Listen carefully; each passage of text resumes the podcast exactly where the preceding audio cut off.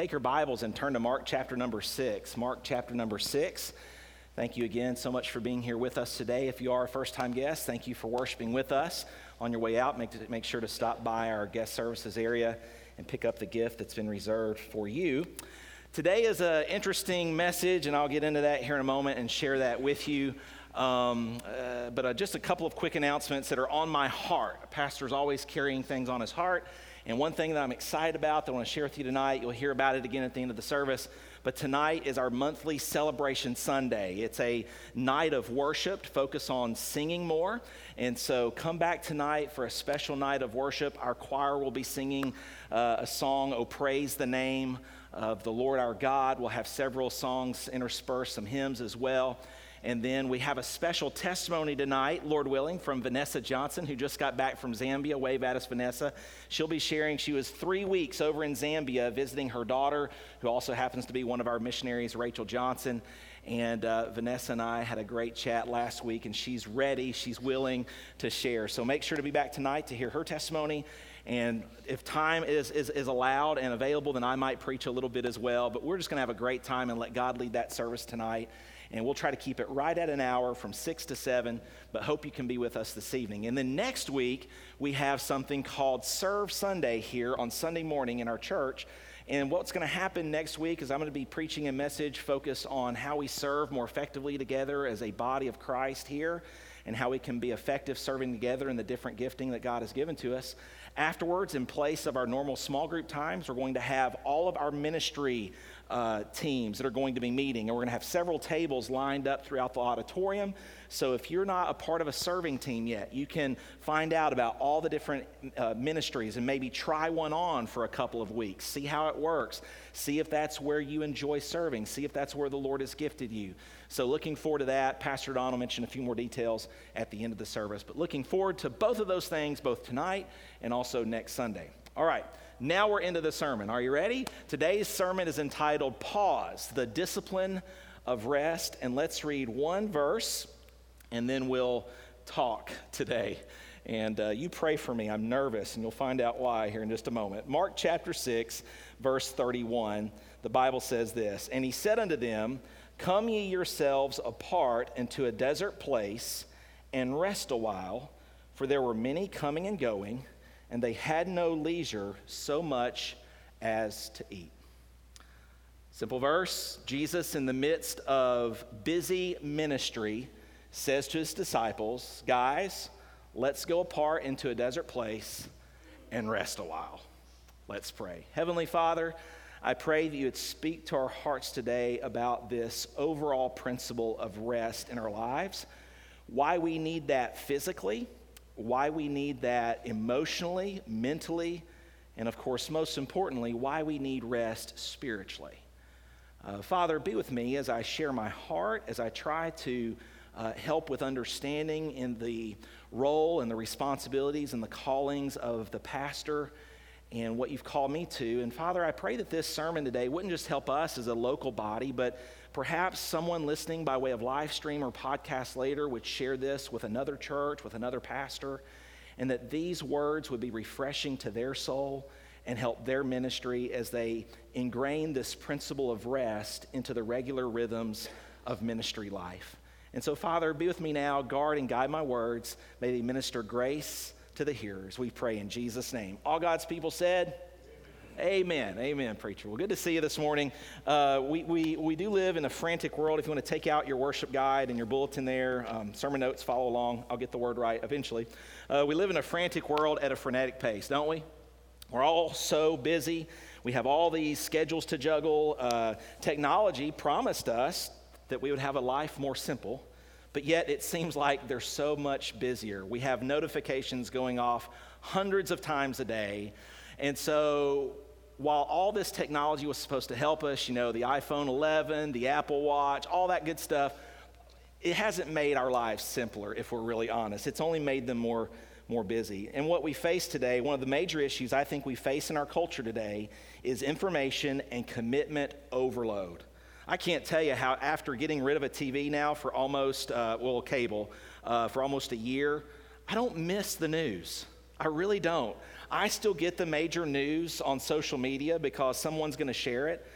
But just taking that one noise level out of my life has helped me greatly. I'm not saying you got to do that, okay? You might have your show you like to watch on a Friday night or whenever, but for me, that's helped me greatly. And so we just live in this information and commitment overload. We're always swiping up, you know, and, and uh, swiping to, you know, we're, we're, always swiping. And, and uh, of course, when I thought of overload, I thought of a, now raise your hand if this is you at home. Go ahead, right, put, put on the screen the picture.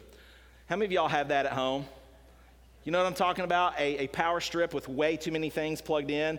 And how many of you do the really bad thing? Come on, some of you need to confess this morning. Some of you plug the power strip into the power strip and into the power strip. Raise your hand if you do that. That is a really bad thing to do. That is a fire hazard, okay? And so what happens is, is we just get plugged into so many things. And for some of us, maybe the practical takeaway today is learning in how to say the word no because sometimes we're so overcommitted and we're so overburdened with different tasks and cares that we have no time for margin, no time for rest in our life. And so, all of this, sooner or later, uh, with all the modern advances, you would think we would have more margin and, and, and, and time and ability than, but the reality is, is we don't. All of this, sooner or later, adds up to an overloaded and burned out life. But God promised and God designed us to operate best with cycles of rest in our lives. This principle of rest was something that God modeled for us even before the fall of mankind, as we'll see today. God said that on the seventh day, He rested from His work. And so today, we're going to look at this often overlooked and neglected principle of rest, um, not only in the weekly day of rest, but also in these focused seasons of rest that the Bible identifies as sabbaticals. Now, Part of this is going to challenge us because in American culture, we like to be busy. In fact, if we aren't busy every single moment of the day, we think we're being lazy. And there is a problem with also laziness in our culture today, too.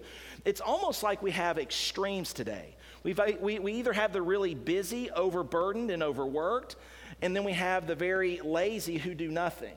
And so, for, for most of us, I think, in this room today, we're going to be challenged in, in, thinking, well, if I take that kind of rest, I'm, I'm going to feel weird. Actually, when you start to feel weird is when you're actually starting to take good rest. For some of us, we, we take short times of rest that aren't even long enough to really mentally reboot. And so, we're going to talk about this in, in, in all different ways today, but specifically, um, just to recognize this general principle that God has designed us with the need for regular seasons of rest. Jesus points that out to the disciples here. Um, and, and, and if you think about it, this is so amazing what Jesus says in Mark 6 31. He says, Come, come ye yourselves apart into a desert place and rest a while. This is amazing that he says this for one reason because his time on earth was very limited. He only had a three and a half year ministry.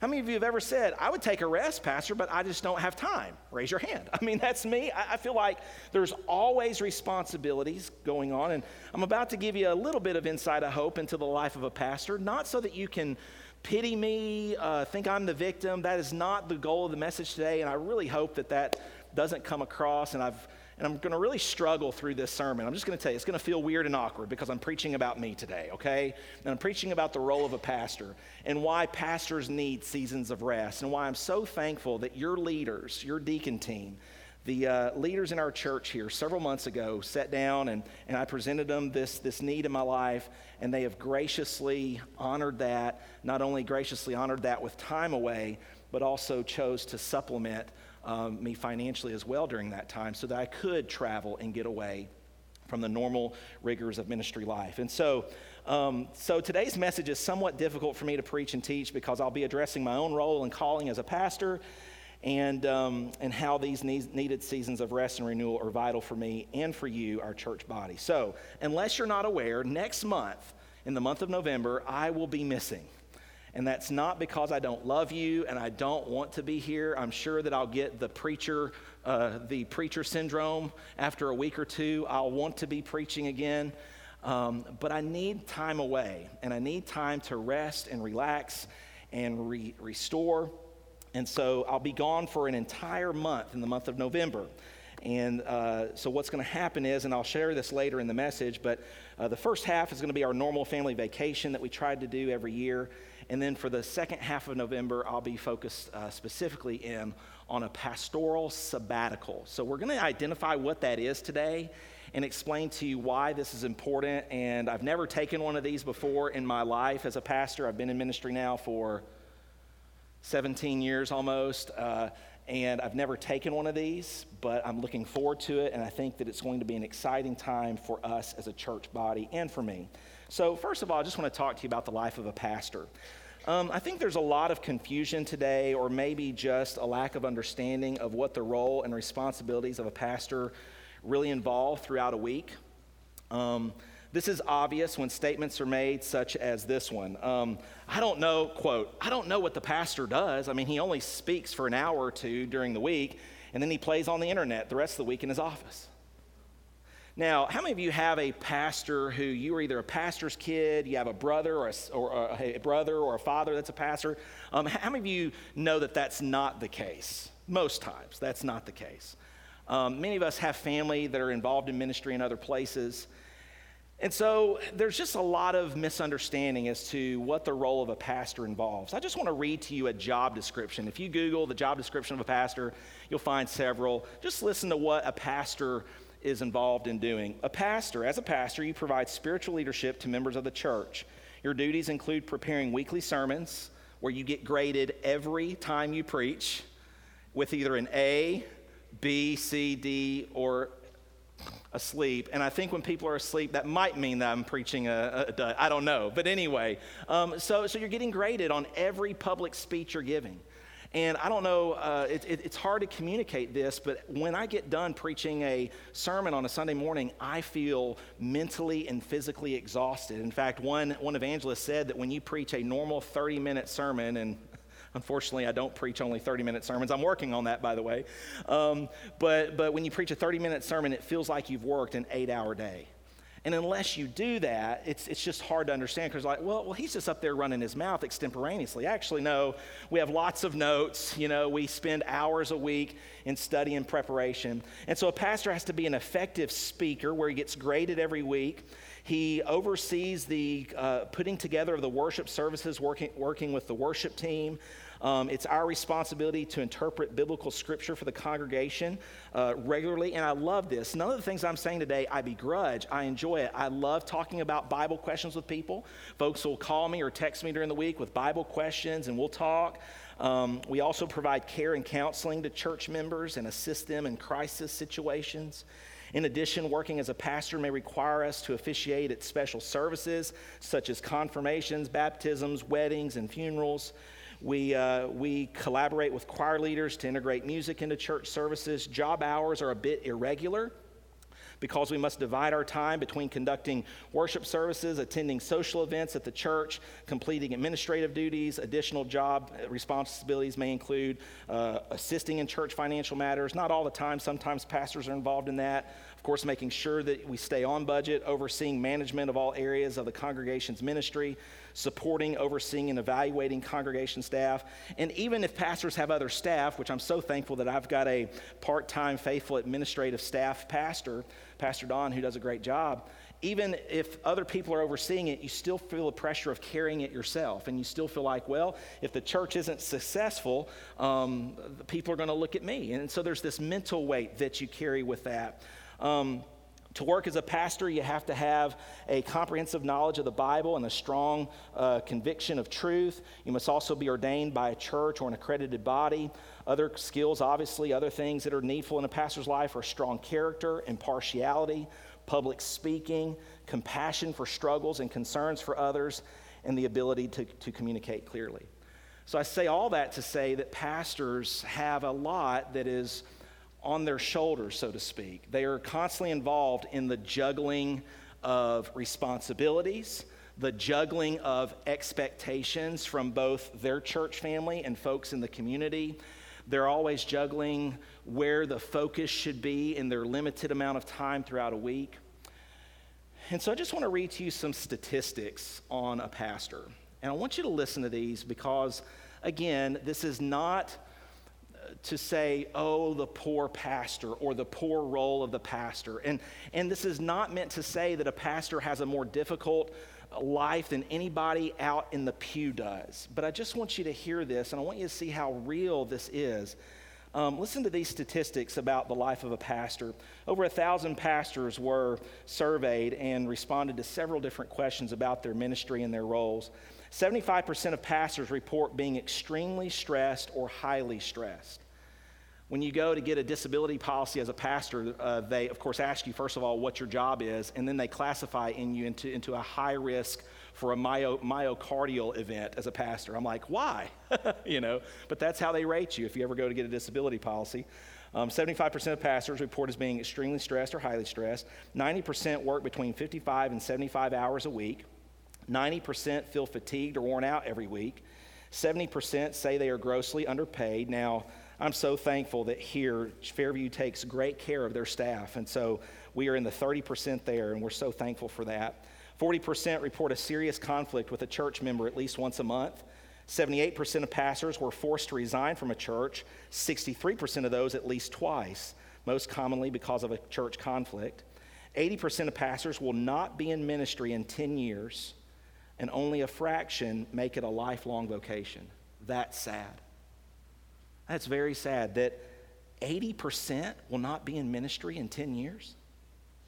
On average, seminary trained pastors last only five years in church ministry. 100% of over a thousand surveyed pastors had a colleague who had left the ministry because of burnout, conflict, or moral failure. 91% have experienced some form of burnout in ministry, and 18% say they are fried right now. 70% of pastors say they have a lower self esteem now than when they entered the ministry there's anything that you want that will humble you in life, enter into public ministry service. It will humble you. You come out of Bible college thinking you've got all the answers, but you don't. and it humbles you. It really challenges you to depend upon Christ. Catch this statistic, folks. And if you have a pastor in your family, a brother or a father or a son, and catch this statistic 70% of pastors say they constantly fight depression. Now, again, this isn't to say that this is, this is not, again, not that the pastor is this special position and that he should be pitied. I, uh, I, don't, I don't know if you see those uh, blogs that go around social media about how hard the life of a pastor is. I always struggle with them because, in some sense, what, some of what they're saying is true, but I don't want to share it because it's like, you know what? Everybody's got a hard life. It's not like we're here trying to compare whose life is harder. That's not the point. But what really rocks you is when you see news of two men, Andrew Stoecklein and Jarrid Wilson.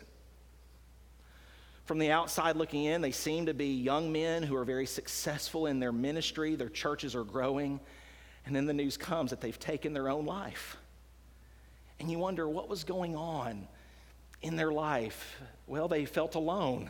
They felt like they couldn't talk to anybody. And so 70% are constantly fighting depression. Folks, this is something we must address not only in this role in ministry and, and, and job of life, but in every role of life. 50% feel so discouraged that they would leave the ministry if they could right now, but they cannot because they feel stuck and they cannot find another vocation. 80% of pastors believe that pastoral ministry has negatively affected their families. 80%. 33% said that it was an outright hazard. 80% of pastors' ministry spouses feel left out and underappreciated in their church. 70% of pastors feel that they do not have a good marriage. 41% display anger problems in their marriage, reported by the spouse. 38% of ministry couples are divorced or are divorcing. 65% of pastors feel like their family lives in a glass house. And you might be sitting there and saying, well, Pastor, those are just statistics. Anyone else in any profession can claim similar things. And again, I want to be clear I'm not saying that pastors deserve, are deserving of special treatment. Um, but what I am saying is, is I think the key is just offering understanding. Offering understanding. Um, when folks come to me and share their struggles, I think, you know, sometimes I don't fully know what they're going through, but I, at least I can offer an understanding and compassionate ear and try to listen. And so I think this is important for us. Uh, there's, there's, there's a lot of other statistics, but I'll just read a few more. 53% of pastors feel that seminary Bible college did not prepare them adequately for ministry. 70% of pastors do not have what they would consider a close friend. 30% of pastors do not meet regularly with an accountability person or group of any kind. And I'll just stop and say, you know, up in Indiana, when I was a youth pastor, we had a great fellowship of pastors up there where we got together once a month or maybe every other month and fellowshipped. Um, but I can say, you know, something about the South is, is that we have a lot of outward hospitality. We're friendly to the outside. But down here, churches are so independent, they're isolated. And they're so competitive, and no pastor wants to open up to another pastor because of what he might do or, or, or pull people or, or, or, or try to compete. It's so sad. It's very competitive in the South. It's not that way up north, really, um, as much. 72% of pastors only study the Bible when preparing sermons or lessons. 72%. 21% of pastors spend less than 15 minutes a day in prayer. Only 16% of pastors are very satisfied with their prayer life. 44% of pastors do not take a regular day off in the week. Uh, 31% of pastors have no physical exercise in their weekly schedule. 37% only exercise three to four times a week, which is what is recommended. 90% say that they have not received adequate training to meet the demands of ministry. And 85% say that they have never taken a sabbatical. And that's what we want to discuss today. What is a sabbatical? And I just give you those stats to point out just the reality of is being a pastor difficult? It is, but it's also the most rewarding uh, ministry and, and vocation in life. There's no greater joy than to see when the truth of the gospel light bulbs come on in people's heart and life. Um, and so that's wonderful. That's a joy. There's no greater joy than to see when people walk in truth, and there's no greater heartbreak than to see when people don't. And to see the cycles that come in through a church. And so there's this, there's this physical, mental, emotional, but we know that the most important battle that a pastor faces is spiritual. It's spiritual. Several of you have said over the last several years that that you sense that there is a spiritual battle going on, and there always is. At times, it's more prevalent than at others. And so I say all that to say that a pastoral sabbatical, then, what is that and why are they needed? Well, if 85% of pastors aren't taking them, then I think we need to figure out what this principle of rest really is because so many pastors feel the demand um, of of being successful, seeing the church grow, seeing the people mature in their faith. So there's this constant demand on a pastor's life. And so, what is a pastoral sabbatical, and why um, will I be taking one in the month of November? Now, what I can say is, sadly, a lot of times the word sabbatical is mentioned in a negative connotation because a pastor or a leader gets to a point where he has to take one.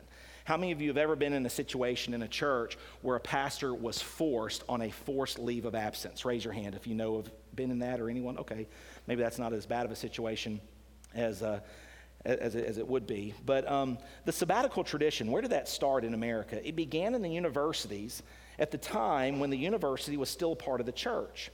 The idea was that the university professors needed one year in every seven to become students again to refresh their spiritual calling. So, and, and, that's carried over to today. If you look at teachers, they get a natural built in sabbatical every uh, summer. They teach uh, throughout the school year, and then they get two to two and a half months to refresh, to start to prepare for the next year. But when you get up into higher education, uh, professors uh, have a, oftentimes they'll have a year long extended sabbatical. And so they'll travel for a year to another university, work on research, go back and get more classes and education. And so this tradition has been ongoing in certain, uh, certain areas of our, of our workforce for many, many decades. And so the tradition is still alive and well in secular as well as church related universities today. Unfortunately, this, um, this principle is not alive or well in churches. Too often, church leaders are reluctant to arrange periodic times when the pastor or staff member can become a student and worshiper for the purpose of refining and updating their professional skills and refreshing the spiritual life, their spiritual lives and calling. And so, what is a sabbatical? It's something that's a little different from a vacation. So, here's just a brief definition. You can go ahead and put that up. Okay, so what does the word sabbatical just basically mean? It's a specific season of rest and renewal. And where do we get that principle? Well, here in Mark 6:31, Jesus is reinstating this. Now, we don't know how long this was. He says, "Rest a while." We don't know if that was a few hours, a day, a few days. We don't know. But what we do know is when we go back in Scripture, we find that God obviously instituted a weekly rhythm of life. Now, of course, if you work in the uh, secular workforce, you get typically a five day work week and you get a s- Saturday and a Sunday off, or off, or just a different change of pace. If you're salaried, you know that's a little different. If you're in a ministry or if you're in a leadership position in a job, that's probably uh, not as much either. And so, so we know um, uh, leaders in work uh, work a lot more. And so maybe you need to think about this sabbatical policy for you as well. If you're a leader in a, in a job, in a business, um, think about this both for you and your executive team and for your employees. Um, when you think about it, sometimes businesses cannot give more financial compensation. But what they can give is they can give more time. And so I want you, if you're a business owner or leader or an executive, to think about this for your work as well and how these sabbaticals could be refreshing to your people. So many times, what happens with vacation? Vacation, you maybe get a week or a week and a half, and what do you do? You leave as soon as the uh, clock strikes five on a Friday. You travel all week, go, go, go, go, go. And then you get home late on Sunday night and you clock into work on Monday morning and you're wore out. You really didn't take a vacation, you just took a change of job. Like, for instance, when we go on our 10 day vacation, you know what I'm going to be? I'm going to be a professional van driver for a week. Do you know where we're going? We're going up the entire East Coast. I'm not sure if I would have chosen all that, but you know what? My wife and daughter and the boys, they want to do that, so we're going. And, and so I'll be glad to get home and take a rest because it's not too restful to be driving through New York City, Philadelphia, over to Niagara, back to Washington, D.C. I'm looking forward to getting home and resting, but I'm looking forward to the time with the family as well because we're all so busy we don't get a, a chance to do that. And so, a pastoral sabbatical, what is it? It's not a normal vacation. Uh, we have normal vacation time that we normally try to take, but rather, what a sabbatical is, is a focused and intentional season of personal rest and renewal, both spiritually, emotionally, intellectually, and physically. So, why a sabbatical then? Why a sabbatical? Let me give to you a few reasons you can write down. Number one, God's design to institute rest as part of the rhythm of life. God's design to institute rest as part of the rhythm of life. Way back in Genesis 2, God rested on the seventh day, not because he needed rest, but because he was setting a model for us even before the fall of man. And so God instituted that seventh day of rest. However, if you read the Old Testament in places such as Exodus 23, verses 10 through 12, Deuteronomy 15, verses 1 through 2, and Leviticus 25, verses 1 through 5, what you find out is that there not only was a normal day of rest throughout the week, but every seventh year there was an, an entire sabbatical year of rest to give the ground rest from producing crops. And so God instituted these rhythms of rest. He instituted a weekly day of rest. He instituted a sabbatical year of rest every seventh year. And then on top of that, every 50th year, there was this thing called the year of Jubilee. This is so cool. On the year of Jubilee, you would have loved to have been an Israelite and lived during one of the years of Jubilee. You know why? Because all of your debts got forgiven. Can we get an amen? All of your debts got totally forgiven. Land got returned back to the original landowner every 50th year, so you'd have to make sure you timed all that right. But, but so, and that was an extra Sabbath after the 49th year Sabbath. So for those two years, the land got two years of rest. So you had these cycles of rest built into the nation. And so God designed and instituted rest as a part of the rhythm of life. Number two, God commanded the Israelites to honor these cycles of rest. He told them that this is for your good. So many of the commands in the Old Testament were because God wanted to protect the nation and he wanted to make sure that they were healthy physically. And so he, as a loving father, knew what was best. And so he gave to them these cycles of rest. And he commanded the Israelites to keep the sabbatical year. And the reason is, is because you can't just run the ground into the ground. If you strip the ground of all of its nutrients and minerals, it will no longer produce fruit. And so the land was only able to be fruitful if it had these cycles of rest built in. And so God instituted these these regular cycles. In fact, God judged the nation when they did not honor those Sabbath years. In fact, he sent them into 70 years of captivity because they had ignored the sabbatical year for all of those hundreds of years. So, this is an important thing to God. So, God, why a sabbatical? Because God instituted it, because God commanded it. Number three, it, rec- it recognizes the cost of pastoral ministry in that role. Um, a ministry sabbatical recognizes the always on, 24 hour a day nature of effective pastoral ministry and its effects on the pastor and his family. I'm going to tell you what this week was like, not to, again, say, oh, but just to say, this is the nature of the role. Um, well, there were several appointments that came up towards the end of my week that were not planned. And of course, you always know that Sunday's always coming. So you're getting always ready for your sermons because again you're going to be graded on those. And then and then you have so you have appointments that come up that are that are needed. And it's and again it's not that you begrudge those things but you're just okay okay so that's going to come up so now i've got to juggle this and i've got to put this over here. Um, then you have hospital visits come up. And, and and how many of you know hospital calls don't happen when you expect them? That's just life right people uh, all of a sudden you get the news that, that, that someone's been been sent to the hospital and you're like hey you know what we're going and so you go because you're not sure is it, is it life or death? Because you get the call. And so these are things that you constantly carry. You, you get the text messages, you get the phone calls, and those are great too. But again, those are all things that, that build into the week and take up the time, and so you're juggling constantly.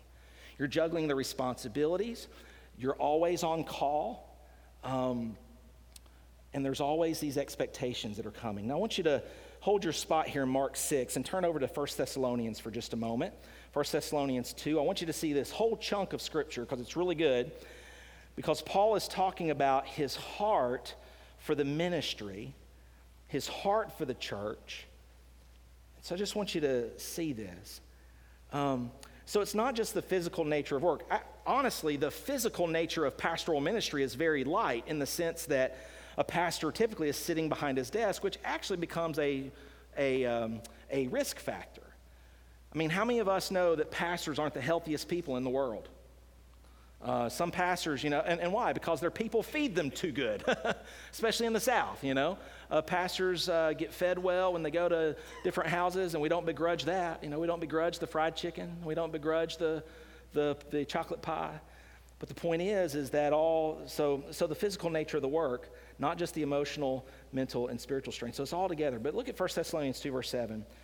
Paul says, But we were gentle among you, even as a nurse cherisheth her children. Paul said that part of the pastoral ministry is like a mother. How many of you mothers know this, that you're on call 24 7? Um, moms are on call. How many moms need a sabbatical? Hey, this might be a great conversation after church at the dinner table. Hey, honey, hu- hubbies, hubs, I need a sabbatical. And some of y'all do a great job of that. I see when you travel and you go on vacation and you're and you're away for a good amount of time, we're able to recharge. Either you know you go to the beach or you go on these uh, three or four week vacations. Those look awesome, by the way. And and one of these days, you know. And so and so you do that. And so, but moms are always on call. They understand this. And so Paul gives the sense here that the nature of pastoral ministry is as a mother cherishing her children, nursing her children. Moms are on call at all times of the day. Look at verse 8. Being so affectionately desirous of you, we were willing to have imparted unto you not the gospel of God only, but also our own souls, because ye were dear unto us. I can't say that this has always been the case, but I know that it, it is more now like this than ever before. But you become very attached to the people that you minister to and that you're with. Pastoral ministry really has this sense where you have given over your entire life to serving others, to being there for them, to weeping with them, to rejoicing with them to experience the heartbreak with them. And can I tell you, that takes an emotional toll on a pastor.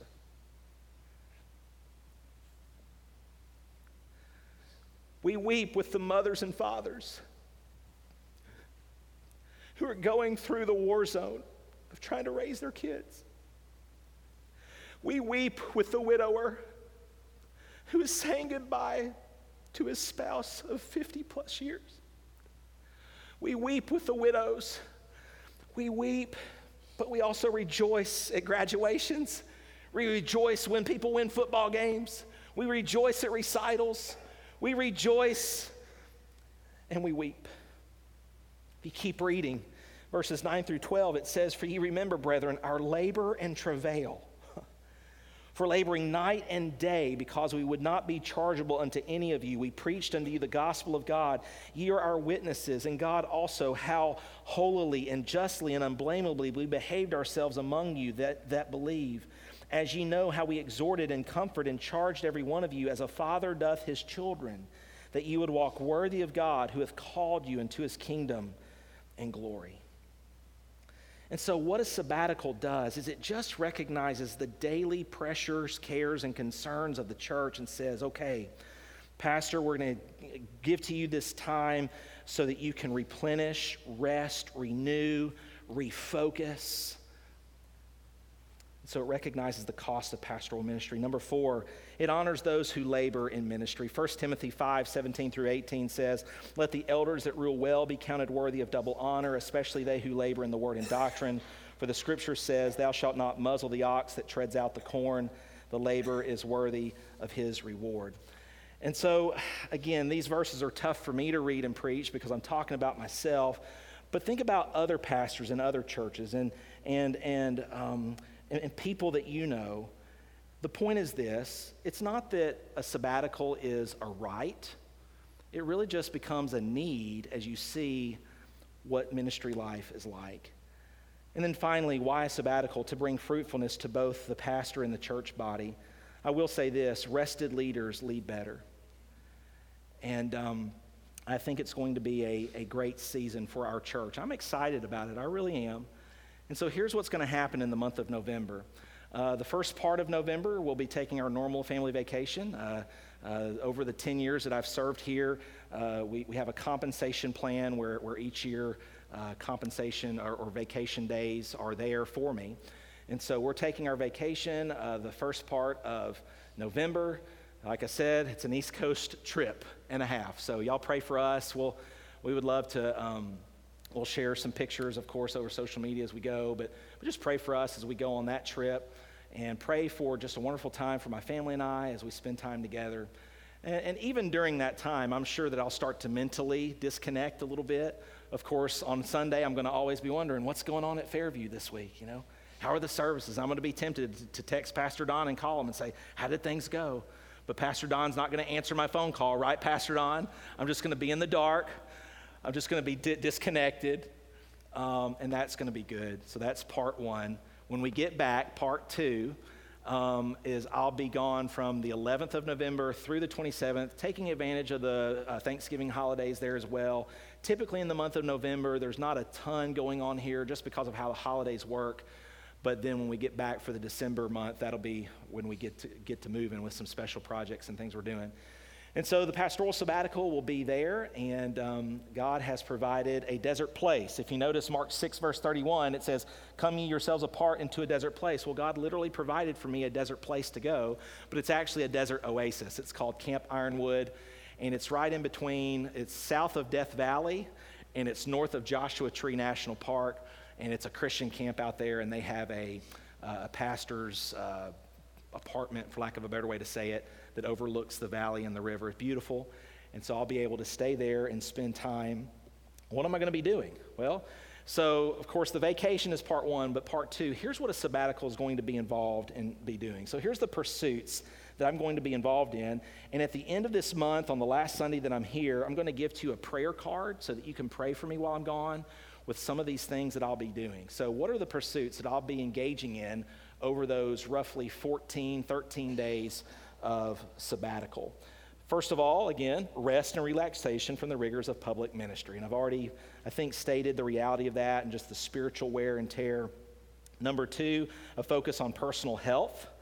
my goal in this month is I want to come back 15 to 20 pounds lighter. So you pray for me. Uh, some of y'all are so gracious. You know, you, you, you can see that uh, I'm not as fit as I used to be, and you try to encourage me, and I thank you for that, and I welcome that. But I'm going to be taking some specific seasons in this sabbatical of fasting and detoxing my body physically. And so, a focus on personal health. Number three, personal and spiritual renewal and replenishment for extended ministry life. A sabbatical is a breakaway from the time and routine of normal daily ministry for a focus on personal, spiritual enrichment and growth. Um, and so I hope that this season will extend to my effectiveness and fruitfulness when I come back. Uh, number three, personal or four, personal development.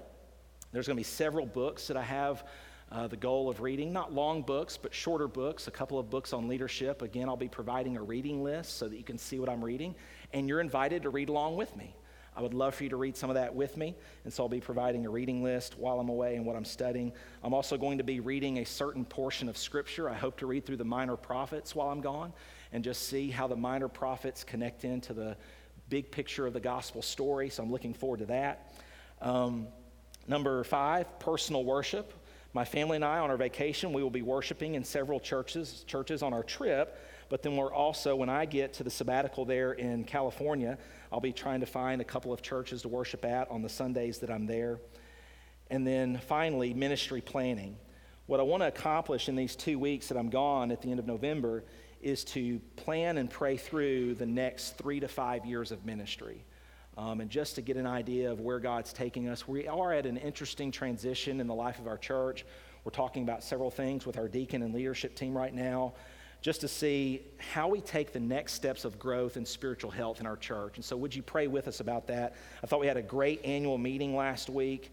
Um, and I want to thank the church last week for approving that, that budget and approving those funds so that I could go on this sabbatical and focus on these areas. I hope to return with a stronger relationship with Jesus, a clearer sense of the church's purpose and vision, along with a renewed energy to work towards accomplishing those purposes together.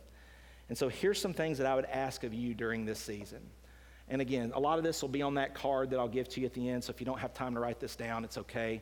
I want to get through this. But here's what I ask for you to do this, during this season. And these will be on that card, so you don't have to write them down right now. Number one, please pray for us. Pray for our time as a family and my marriage and our children. At the end of my sabbatical, I failed to mention this. At the end of my sabbatical, kind of part three, my wife will be joining me for a few days, just my wife and I. And so that's going to be a great time as well. And so thank you uh, for allowing that. Um, so please pray for us. Number two, please be faithful to attend and stay involved and invested here while I'm away. Um, the body of Christ is vital and every member is needed. Um, so I really want to challenge you to be faithful to attend and stay involved and invested here. Um, we're going to need some help in some certain areas. Uh, specifically, I don't know if you r- realize this, but my family's very involved in music. And so we're working, if, if you play the piano congregationally, we need you to co- uh, coordinate with Jessica and Pastor Don and get you lined up to play the piano. If you play the guitar and can lead that way and, and help Scott and others serve, we'd love for you to do that.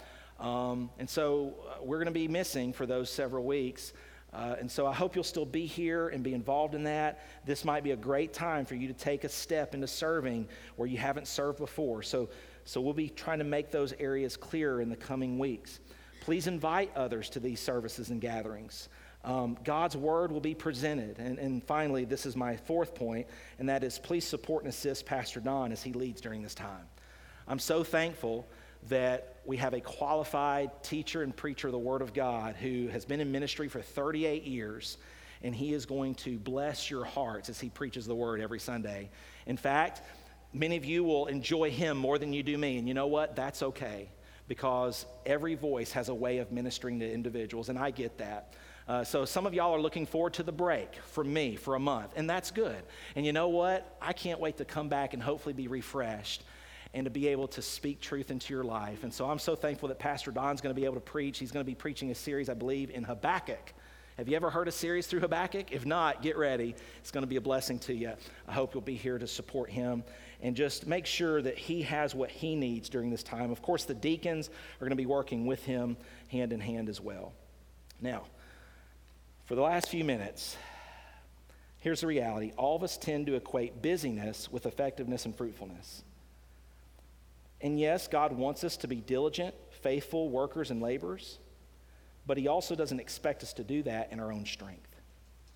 We can all fall rather easily into a Martha mentality. And so the reality is yes, we need physical, mental, and emotional rest. We need these seasons. And so if you're the kind of person that you're a workaholic, think that's the only aholic that we look at with some form of pride today. That's not a badge of honor. And what I want to encourage us is to make sure that we have margin in our weekly rhythm in our yearly rhythm and in even long seasons where you serve for so many years, you work for so many years, and then you plan these month or these extended times of rest and renewal. But even with all that physical, emotional, and mental rest, the most important rest we need is the rest for our soul. Our greatest need in life is not for physical and emotional rest, but for soul rest. Only the gospel can bring that kind of lasting rest into our lives. Jesus said, Come unto me, all ye that labor and are heavy laden, and I will give you rest. Take my yoke upon you and learn of me, for I am meek and lowly in heart, and you shall find rest unto your souls.